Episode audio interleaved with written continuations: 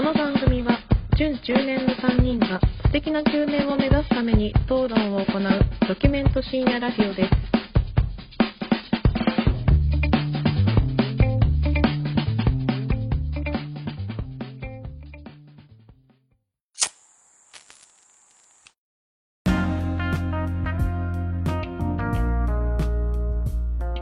も始まりました。準中年がお送りするプレミアムラジオを略してプレミドです。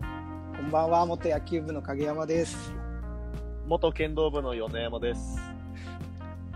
元帰宅部の京平です。京平さん帰宅部。有意義、有意義な高校ゆるい3年間を。ゆるい生活をされてきた京平さんがいや、本当始めまにしたね厳しいこと何もしてないです 始まりまししたプレミドルラジオ。始まりました。第1回放送でいいですかねこれが。記念記念すべき第1回放送。始まりました。よっ。こんばんこは。んばんは。こんばんは。これちょっとあれですか？一旦僕らの関係とかを軽く軽くだけ話してきます。はい、これお願いしでもます。剣道部に任した方がいい？やっぱ先方は回すな。先方は回すじゃん。先方は米からでいい？剣道部。回すじゃん。うん。先方務めてたから、まあまあ、あの、僕ら3人、はい。えー同じ高校。はいそうですね。で、はい。えー高校時代からの友達で、はい。3年生のクラスですかね。2人とも同じクそうラですね。そうです。結構。うんうん。ス、うん、からの関係です。以上だね。それ以上のものが、まあそれ以降ね、社会人になっても、はいあの、うん定期的にあったりとか、だからもう10年ぐらいかな？付き合いでそうねだいぶそうね。まだ住む場所は違えみんなど、童貞の時から付き合ってるっていう感じですかね本当に。本当に。ね。で僕らはねまあ住んでる場所はねもうあのこ通っていた高校があったんで県ではないそれぞれみんな違うとこ住んでるんですけど、うんなんかみんなねラジオが好きでちょっとラジオをみんなでやりたいなっていうことで一旦始めましたって感じですかねこのラジオは。28だとイメージつかないかなみんな。芸能人とかいます？28で。誰っていうのが分かりやすいです28、あー三浦春馬ね。三浦春馬と同い年のどない。だから恋空ですか？三浦春馬ってさ 恋空。恋空世代の僕らそう、極戦第3世代ね。だから恋空で 恋空世代でもあり極戦第3世代でもある僕ら そうそうがそまあもうそろそろね中年になりかけな世代なわけですよ僕らの世代う。そうです。で僕らまあ本当にまだまだ童貞に毛が生えたようなもんじゃないですかでうん。これで立派な大人になれるのかみたいなところがあるんで、まあその大人になるための準備をねこのラジオを通してきしていきたいなっていうので、まあ準中いいじゃないですか。プレミドルプレミドル世代の僕らが送るプレミドルラジオっていうことでタイトルつけました、素晴らしい。で。すね本当に。まあそうは言いつつもね。もう米山と恭平は結婚してたりして順。調にね、まあ、歩んでる感じなんですけどいえいえ。なんか米はさ結婚式さもうやったじゃうん。ん恭平も今年か。そうだね、今年だね。だからなんか当事者やからさ、言うて。あなんか結婚のさ結婚式かを迎えるにあたってなんか感慨深いものとかあると思うけどさ。あ、ああ、あもう言うて同じプレミドル世代の僕はさうん。独身花盛りだからさ 結婚式なんてクソクソなわけですよ。何が楽しいんだとあんな。さあ何が楽しいんだと本当に。バレンタインハロウィン結婚式クソくらいなんですよ 本当に三大嫌いなイベントみたいな感じなんですけど。今日その嫌いなイベントにさ今日の今日にも行ってきたってことね。今日の今日にね行ってきちゃったんですよ。第第1回。の収録の。でさいいじゃん、別に。いやだからさこの間去年か米の結婚式あったじゃん。はい。でさそれさ、まあ、俺も恭平もさ、まあ、あと教室のさ友達も何人かいてさ同じテーブルでさこうガヤガヤ言いながらさ、行ったからさ、言うてもさ、はいはいはい。まあ同窓会みたいなところもあるじゃん。そうはいね。。確かにそうだんね。楽しいし。今日のさ、結婚式がさ、自分のね、いとこの結婚式だったの。ああ、なるほど。そうそうそう。でさ、その会場がさ、うんあの、うん浜北源人って僕らが呼んでる友達がいるじゃん。あの そうそうそう。胸毛が濃い。繋がってるやつでしょ？そこうんそいつがさ、去年の9月にさ、結婚式あげたじゃん。挙式を。ああの会場だったの。全く同じ会場。そうそうそう。たまたま、はいはいはい。そうそうそう。でさ、あの会場ってさ、だいぶやらかしちゃったじゃん。あの会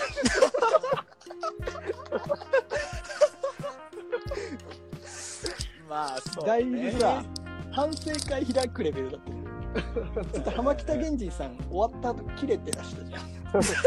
僕らがふざけすぎて。そうだね。披露宴終わっそうでしょ。まあ、たね。なんかそうそう。具体的に言うと、あれだよね。まあ、まあ、とにかく悪乗りをすると。他の来賓の方の料理を勝手に食うとか。他の人の価値観なんて無視そうそうそう、無視でさ。で、俺があの、浜北源人のね、新しい奥さんの スピーチの最初寝る、寝るとか。ヨネ、ヨネちゃんがね、勃起をかますとかした。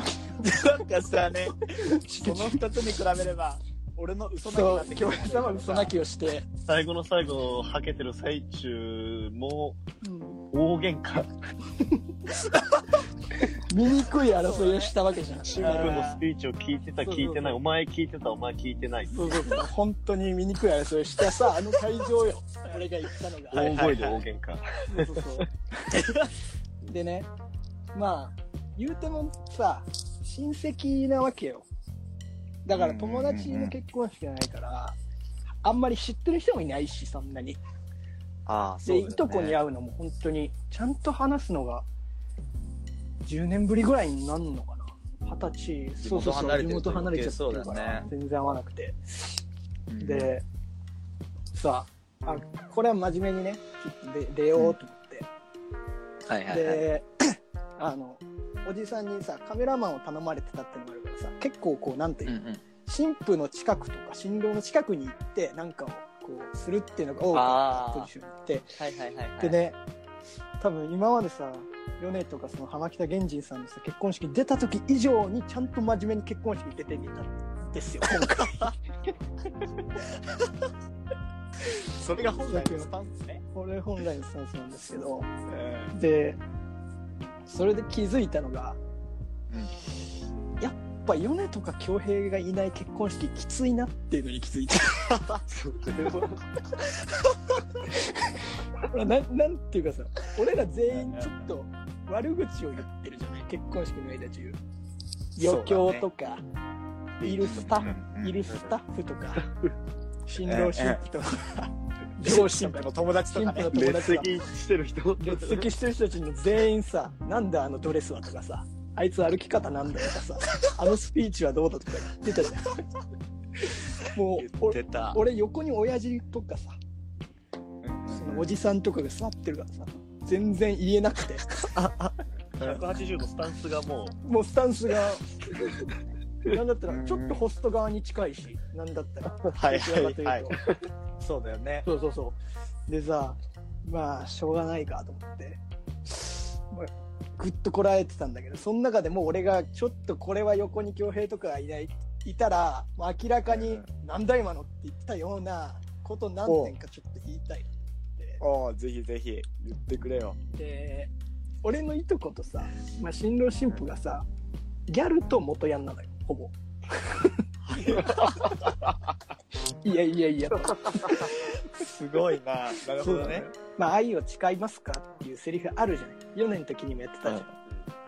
で、ヨネちゃんさ、すげえいい声でさ、あ誓いますっつってじゃん。あ、そうだね。ちょっとどどん、4年の時どんな感じだった？あなたは新婦をいついかなる時も愛することを誓いますか？う。はい っていう感じだったね。これでしょ？これでしょ？ちょっとあの時、まだなんか、みんな笑ってクスクスしてたよねクスクスしてたよね。笑ってくれてね、サンキューですっていうサンキューです。空気が流れてそうそうそう。で、あ、こ、ヨネの結婚式は、俺結構特別だと思ったの。ここで笑いが起こるっていう。なんか一番の盛り上がるシーンだけど、うんヨネが思いのほか声量でで出るから笑ったなって。そうだね。で、今回も結論から言うと笑いが起きたんだけあ、そう。ど、また違うパターンの笑いが起きて、誓いますか？って言った後に、あのね、新郎が誓いますって言ったの、普通に。で、そこではもちろん笑い起きないよ。もちろん。うんで、その後にさ、一、あの、律儀に、その神父様が、アーメンって言ったのね。一回、一回、アーメンって挟んだの。そしたら、はいはいはい。新郎がわけわからなくて、アーメンって。それはめちゃ面白いな。それは。それめっちゃ面白いでしょ？いや、いやいやいや、ちょっ面白いと、。お前、アーメンって今、人生で初めて言ったやん、みたいな声のアーメン。そ それはちゃんとしたやり方なのかいや、それが多分ね、わからないんだよね。わからないね。なバカ多だ分みんな、みんな正解がわからないんだけど、明 えーらかに、こいつアーメンって絶対今まで言ったことないやん、みたいな感じで、確かちょっと、ちょっとクスってしてるわけ。元ヤンだもん元やんだし。で、神父の場にやって、まあもう誓いますか、誓います。もちろん飛んできます、アーメンが。アーメンがもちろん飛んできて、で、もちろん、打ち返しました。あ誓います。あ、アーメン、アーメン打ち返します。でもやっぱりみんな耐えられなくて、このギャルがアーメンって言ったぞっていう。で爆笑。これは、怖いな。いや、俺はこの後すぐ喫煙所行ってさ、米と恭平がさ、一緒に喫煙所行ってさ、あのアーメンは何やって。始まるところだったね。めちゃめちゃ、でもちょっとまあ、みんなそれも含めての結婚式だからみたいな感じになるから。で、あとね、うん。うん。まあさっきちょっと話した、た、タバコをさ、吸うじゃない、俺らは。はいはい。で、3人でさ、タバコ吸ってさ、いやいや、さっきのさ、みたいなこと話すじゃん。ああ、あるね。で、やっぱさ、高校時代とかの友人が集まるとさ、こう昔話とかになるわけだから結構うるさくなるじゃん、あー喫煙所とか。はいはい。で、なんかこう、親戚の側でさ、初めて行くとさ、喫煙所のさ、そういうのがさ、ちょっとやっぱ、こいつら楽しそうだなって映るわけよ。ああ。で新郎の高校の友人がさ、こう来ててさ、で、今から披露宴始まりますみたいな時にさ、この座席表見ててさ、うん急にさ、え？あのさ、神父のさ、新しいさ、旦那さんのさ、名前やばくね？虎鉄だって。え、虎鉄やばくね？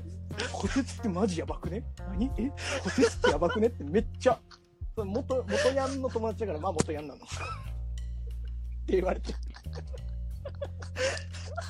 結構、それ、嫌でしょ。ね。あと多分あの、僕の、その、いとこのその結婚しないお姉ちゃんの方ね、新婦のお姉ちゃんの方は、結婚してから名前が変わって、影山じゃない名前になってるから、間違えちゃってるんだよ、だから、ちょっと。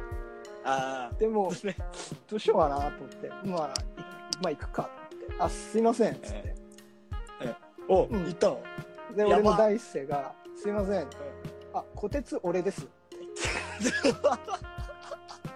行くよ。俺も行くな、それは行くな。それ、これ行くよね。あここで別れると恭平行かないよね。俺行かないだわ。俺行っう。ん。行かずに、後でぐちぐち。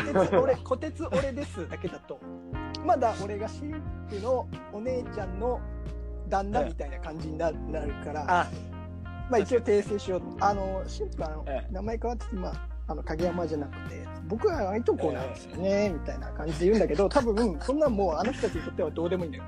小鉄、小鉄、小鉄やばくねって言った小鉄が今目の前にいたっていう。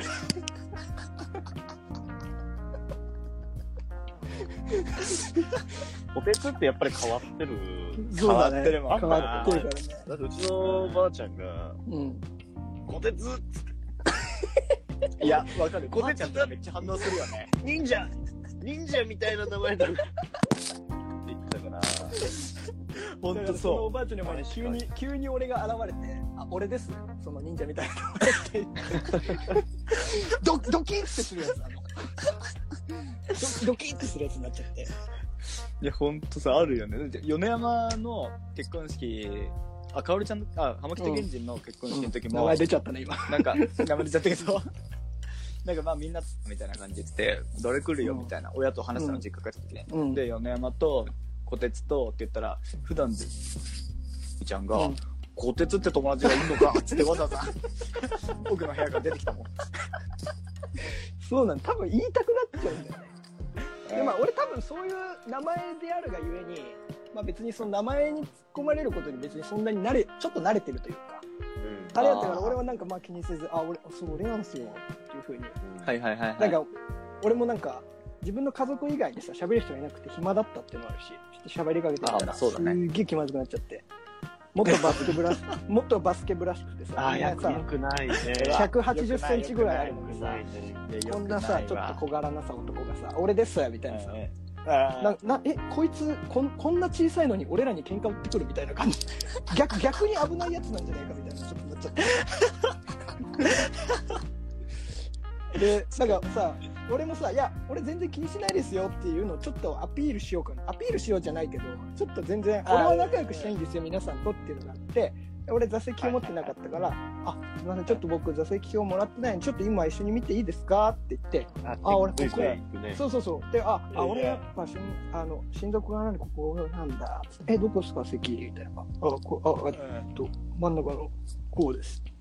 ああ、そうなんですね。あ、結構近いっす。結構、結構近いっすねって言ってるんだけど、一切目を合わせてくれない。ダメダメダメ。ダメよ。ですあのもうレベルを落として話してあげないと、もう元ヤンだから警戒心がすごいのよ。彼らは。も元ヤン警戒してう人よりね、うんな心を持ってるがゆえに、元ヤンって出すんだから、確そのね、大人な対応がまあ逆に裏目に出るっていう。可能性もある確かね。うん。でさ、まあ、それでさ、けまあ、喋ってくれないから俺も一人で帰 拾いに帰ってくって、しょうがないから。まあ、きそいつらもう気ま 気まずくなっちゃって、そ何回かその後さ、合間合間に喫煙所で会ったんだけどさ、はいはいはいはい一。切目合わせてくれないしさ。気まずい。それは一回話したから余計に。そうそうそう。で、向こうはもう俺の名前知ってるわけじゃん。わ忘れるわけないよ。あ、そうそうそうそう。なるじゃなるよな。なのに一切も、一切目はすぐ結局、さ、仲良くなれなくってさ、うんうんうんうん。つまらなくなっちゃってさ、俺も途中で結婚式でさ、ずーっとさ、もうカメラマンに徹してたわけ。うんでもさ、そのさ、余興とかあるじゃん、新婦とか新郎の。でいつもならさ、余興が終わるご終わるごとというか、まあ、余興の合間からさ、ずっとヨネとさ、恭平と悪口を飛ばすわけじゃん。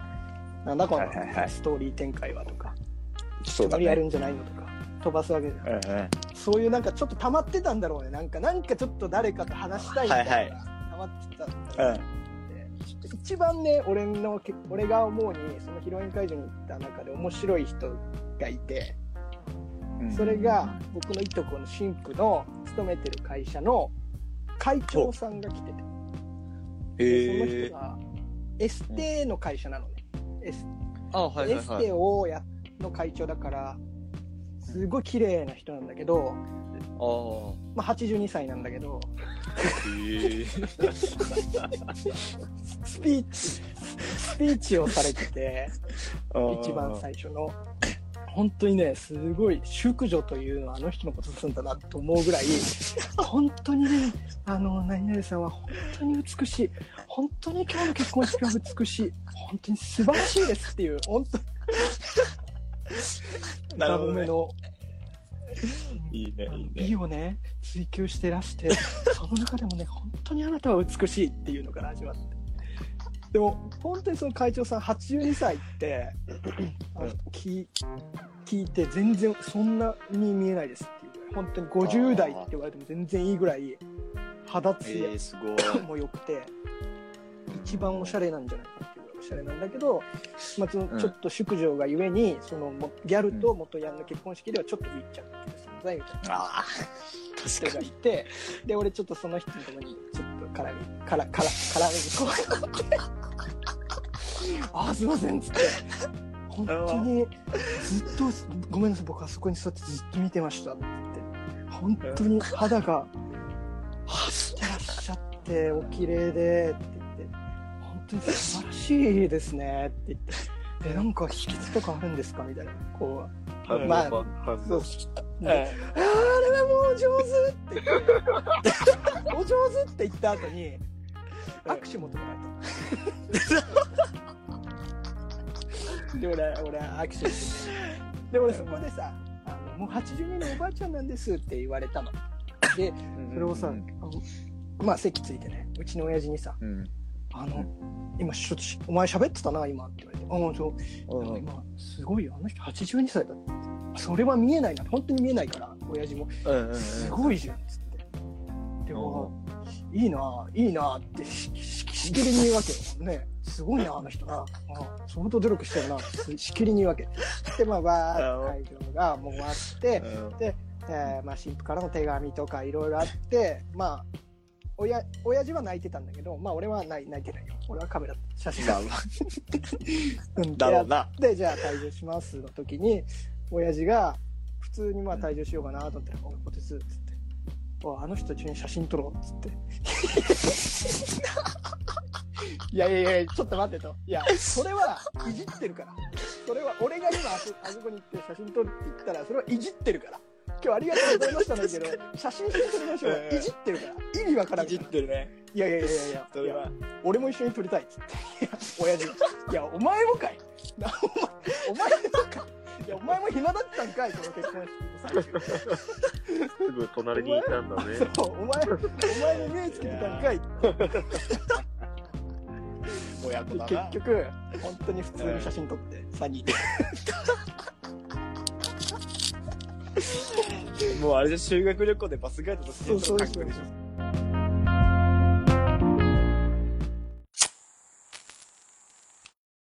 中年への道。はい、ここからは、えー各人が思う中年になるまでに通っておかなければいけないものやことについて発表していきます。えー今日の担当は、京平さんです。はい、どうも、こんばんは。よろしくお願いし京ます。よろしくお願いします。はいでは早速テーマ発表とさせていただきます。ルパン三世を見ぬも中年にあらず。ルパン三世。いう。いやー、というルことパン三でね。世か、1回目のテーマ。はい。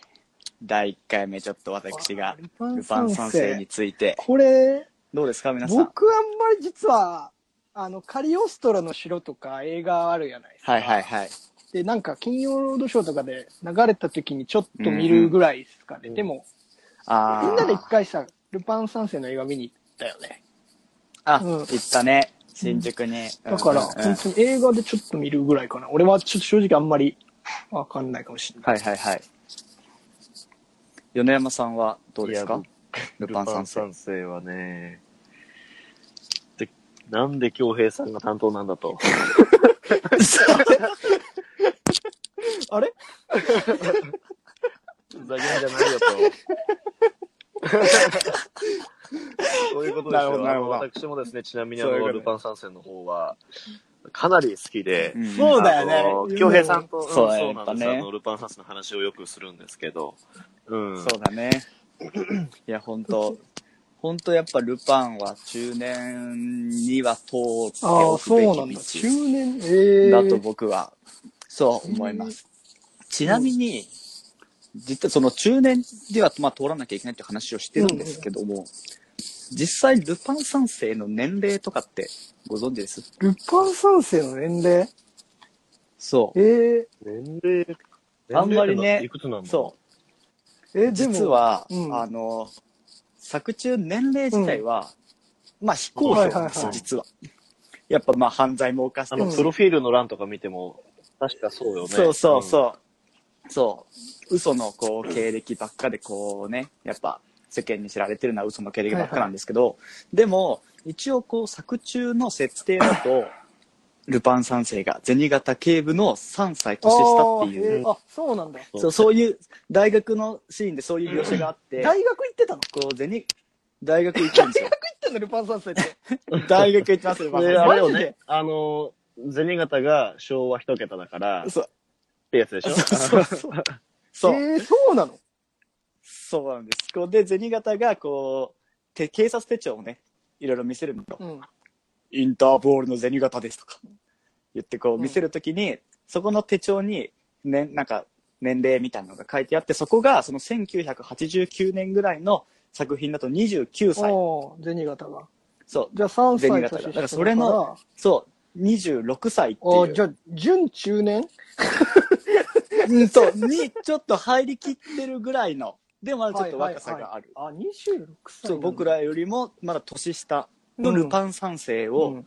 なぜ中年までに見ておかなければいけないのか確かに。というところなんですけど、あのールパン三世、まあ、主要な人物ね、さっき、まあ、ルパン三世もそうだし、さっき言った銭形警部、その他にね、周りを固める、あ次元大介、石川五右衛門、峰不二子っていう、まあ、この5人が、まあ、メインでやってるんですけど、もうそれぞれのキャラが魅力的なのもそうだし、中年になるのに必要なものってね、やっぱみんな持ってるんですよ。それぞれのキャラが。そうそうそう、そういうののキャラが。えその、峰不二子がエロいとか、そういう。まあまあまあ。もう峰不二子はね、代表、代表的峰不二子代表的。おーやっぱしょ子供はでも峰不二子はすごい美人だな、スタイルいいなとは思うけど、やっぱあれは中年に近づくにつれて峰不二子の魅力ってだんだんこう分かってくると思うえ、峰不二子は、ルパンと同い年なの、そのぐらいなの？それは、そこはちょっと分かんないです。で、この、ルパンとかって結構その、ルパンが逮捕されちゃうシーンとか、よく作中でたまに出てくるんですよ。そうそう。で、その時に、あのーまあ、いろいろあるんですよね。まあもちろん、その協力して助け出すみたいな時の話もあるんですけど、でもそういうのはこう、捕まる体で話が進んでる時っていうのは、その助け出すのも計画の一つあっていうなうん感じなんですね。でも、意図せず捕まっちゃう時っていうのがやっぱあるんですよ、ルパン三世その時に、あの、その他の仲間たちが、ルパンが出てくるのをもう何年間も待ち続ける。ーそんなシーンがあるの？そんなシーンもあるんですよ。ルパンが捕まって、銭形たちは他のやっぱ次元とかも助けたい、あ、で捕まえたいから、はいはい。やっぱその部下を見はずっと見張らせるんですよね。えー、でもい一向に動かず、3人ともで合流することもなく、もう各々自分の好き勝手な行動をしてルパンが出てくるのを待ち続けるんですよ。あ、てか、ルパンが捕まるっていうことを知らなかった。ルパンはもう大泥棒だから、ずーっとなんか成功している、なんかいわゆるチートキャラみたいな感じだと思ってた。結構テレビスペシャルとかはい映画とうんか、やっぱりやってるから、それだけうんうん。しか見てない人はそういうイメージがやっぱりあるけど、すげえかっこいいイメあの、ねドラマシリーズとか、あの、アニメシリーズか、の方とか見ると、意外と、あのね、ねファーストシリーズでも結構、それ、それファーストシリーズじゃない？それ髪の毛ボサボサになるそうそうそう。うん。あ、そうそうそうそう。へー。あ、ルパンってさ、そもそもさ、その、うん。いつの、いつの作品が初出なの？いつからやってる？初めはいつなんだろ漫画だから、最初。あ、そうなんう。だ。うんで。そうそうそう。からアニメシリーズが漫画な始のか。そう、モンキーパンチのね漫画から始まってるもんで、ああ、なるほど。そうそうそう。第一シリシーズンとかはそんなに、こう、面白い面白いってなってなかったんだよね。アニメシリーズっていつから始まったん放送って。ファーストシリーズはちょっとこちらのウィキペディアによると、1971年ですね。それがアニメのファーストシリーズ。アニメのファあーだいースト。ぶだね。でもそこから、あの、次元の声の人変わってないからね、小林さん。変わってい。ないのはすごい。50年ぐらい経って今なお、だよね。唯一唯一だね、うんその主要メンバーでは。びっくりするよそうそう。やっぱそういう、なんか仲間の絆じゃないけど、こうね、信じて待つみたいなものもやっぱ大人としての魅力を感じるし、あとルパンも何回も峰不二子に裏切られて、お宝持ってかれて、結局その峰不二子が危険な時に助けるっていうところがすごい、ああ、なるほどね。そうそう、やっぱ男だなっていうのもあるしうん、あと、あれなの？ワンピースとかってさ、みんな海賊団とかさ、なってさ、うん。やるやん。ルパンはさ、そこら辺は結構その、強い団結というか、ルパン団みたいな感じではないわけ。話を聞いてる感じだと。基本はルパンと次元が相棒っていうだあ、け。そうなんだ。ただ、そうそうそうのあくまでビジネスパートナーっていう色が強くて、そうそうはいはいはい。なんで仕事だもんでドライ。さっきも言ったように、だからそこまでそのお互いのことを親身に考える描写は意外と、まああるはあるけど、あうの、ん。ワンピースとか、その、に比べると全然そういうのはああ、なるほどね。そ薄いよねこもまた。かっこいいっていうのもあるんだけど、なるほど。そうそうそうもともとは、さっきの話1話完結で終わって追いかけられっ子と田畑劇っていうところで、内容的には陳腐なものっていんうんううん見方もあるんだけど、うん。その、人それぞれの3 5人の色が結構かっこよくてっていうそれこそ今のワンピースだったりとかでもさ、うん。例えばその集団、うん。チームの漫画って大体主人公の脇役がいてっていうところも結構元になってる部分もあると思うんだよね。ああ、なるほど。だからうんうんうん。その、主人公がいて、剣士がいて、ガンマンがいてっていう。あ確かにで、そうだねセクシーな女がいてっていう。あ確かにすごく基確かに本にはなってるんだよね。あ確かにね。で、あともう、ラットの友情みたいなものも、そうね。うん。デニルパンもただの敵同士じゃなくて、まあ一種のあねあ公的種みたいな感じなんだ。そうそうそう。そうそうそう。そあ、でもなんか話聞く感じだとさ、なんかワンピースとかってさ、仲間みたいなさ、仲間を大事にするみたいなさ、はいなんかちょっとさ、はいあるね。マイルドヤンキー的なやつがあるじゃん。はいはい。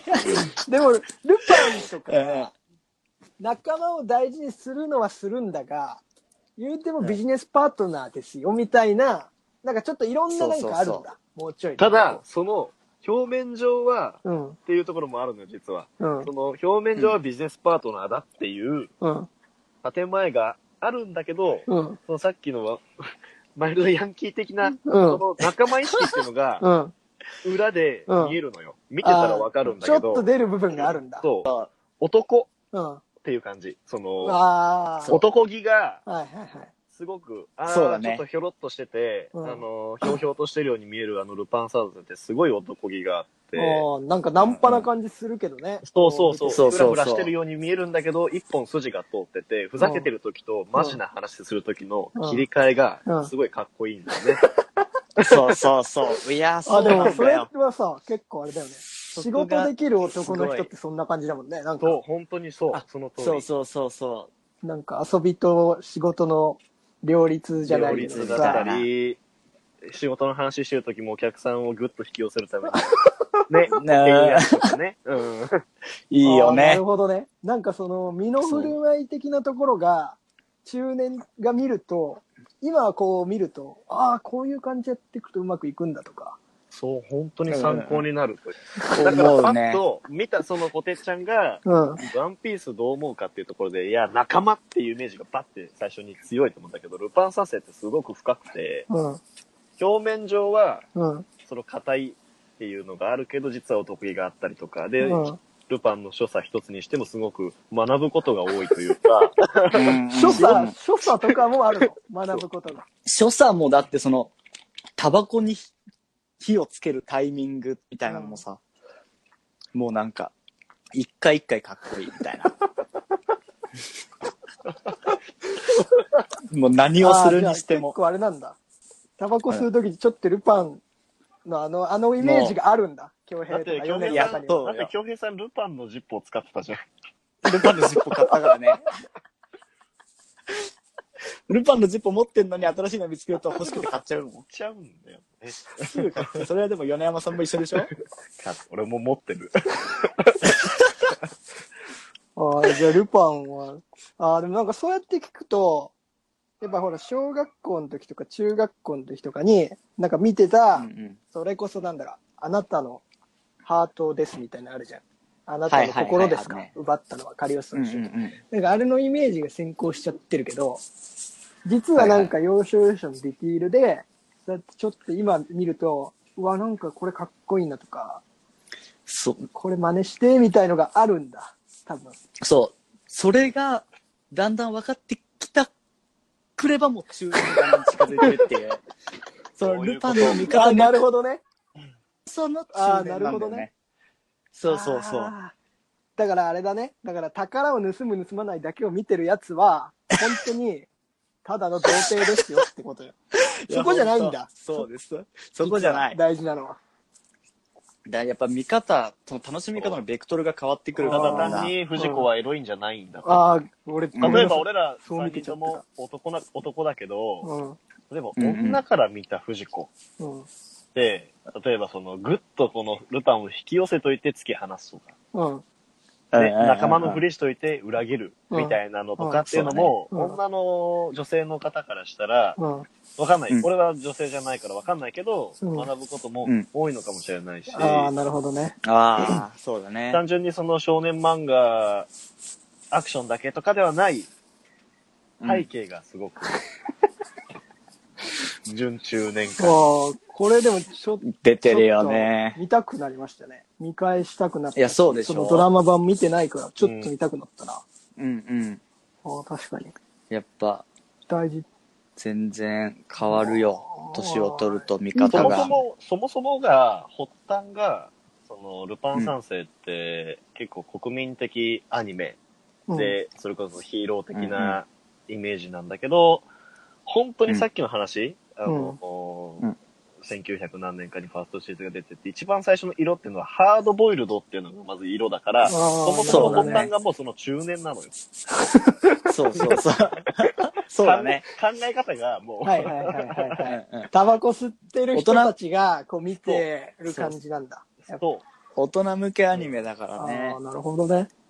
ああ、面白いかもしれない。ちょっと。そうそう、そういうところがね、やっぱ、中年が通るべき道だからなも参考になりました。う、いやいやいや、本当に一、回、中年よ、ルパン三世を見よ。決まった。決まったね。ということですね、本当に。ありがとうございました。ありがとうございます。いや、いや、本当あれだな。今、なんかこう、ルパン三世全体を言ったけど、やっぱさっき言ってたその5人の主要キャラ一人一人すごい魅力的だから、ちょっと、2回3回あるな、これは。やっぱ一人ずつ語らないとダメか。一人ずつ、第2回次元大世界でお会いしましょう。ちょっとじゃあ、それまでに何件か見ておきます。じゃあ今日のテーマはルパン三世でした。ありがとうございました。はありがとうござい。ありがとうございました。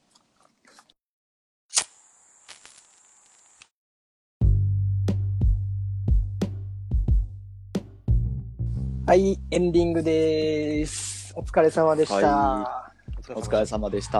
今日第1回目、無事にはい収録を終えましたが、いどうですか、やってみて。いやー、逆にどうでした？今日。なんか私。て、いや、ルパン三世の話はいただいて結構うん。面白かった、本当に。あいや、前々からさ、京平とかヨネとかさ、ルパン三うんうん世好きだなと思ってたけど、うんうんい。や、なんか、ああ、こういう見方で見てたんかっていうのを知らなかったから、なんかはいはいはい単純にかっこいいみたいなのとかさ、音楽がいいとか、そういう感じでさ、うんうんまあ分かってたけどさ、あ、そういう感じで見てたんかってのがあったから、なんか、ちょっと見たくなって俺普通に面白かった。いやいや、そう、本当に嬉しいね。うん。ー、いい、嬉しいよね。やっぱ、虎鉄も一歩中年に近づいたということで。そうだね。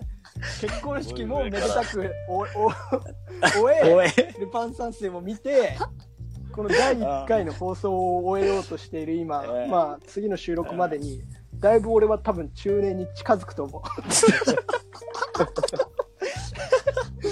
爆心すると思いますよ、多分。うん爆心だね。かな。りしていくと思います。いやー、これちょっと近いね。日本全国全中年時代の。近いね。まあ中年って近いよいうのはね、ねなんかこう、まあ、嫌なね、言い方をされるというか、おっさんとかって、それかもしれないけど、なんかうんうんうん、僕らが言ってる中年っていうのはね、結構概念的なものに近いですからね、なんかその、あかっこいい大人というか、なんかこう落ち着いてうんうんうんうて、んこう自分のね、ライフスタイルがあって、ちゃんといろんなことに向き合っててみたいな、そういうね、意味に近い中年ですから、本当に。あ。うんうんうん。いい大人にちょっとなれそうですもん、これ続けてたら。いやー、いい有意ね義だ有意ね。義有意義だよ結。構第2回3回とやっていく中でね僕らのなんか違いとかもね、ちょっと見てってもらえると本当に嬉しいですよねそうね。確かに。まあ、で、こう、個々がね、出てく、個性がこう浮き彫りに、徐々にねなっていくといいかもしれない、ね、なっていくから、うんいいじゃないですか。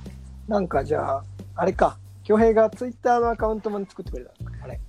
そうなんです。プレミド公式ツイッターアカウントを作りまして、早速ね配信する前にもう作って。配信する前にね、前のめりで。前のまりで前のめりで。お送りしてるからねだいぶだい前傾姿勢でぶだいぶ前傾姿勢で。勢い勢いがすごいんだよねやっぱ、今の時代はやっぱ SNS 使ってブランディングしていかなきゃいけない時代なんでね、よかったら皆さん、プレミドアンダーバーラジオで検索してフォローしていただければ。ましょうかはいアアカウント名。あ、うん。そうね。でハッシュタグもねプレミドっていうハッシュタグを 作ってハッシュタグプレミドで、質問とか今日のね感想とか、ね。欲しいですねいろいろ。そうそうそう。こういう、こういうテーマで話してくださいとかもやり。たいですね。またどんどんやっていきたいです、ねじゃあ1回目の放送は以上ですねまたはい。次回もまたお楽しみください、ありがとうございました、はさよならありがとうございました。さようなら。The podcast you just heard was made using Anchor. Ever thought about making your own podcast? Anchor makes it really easy for anyone to get started. It's a one stop shop for recording, hosting, and distributing podcasts. Best of all, it's 100% free. Sign up now at anchor.fm slash new. That's anchor.fm slash new to get started.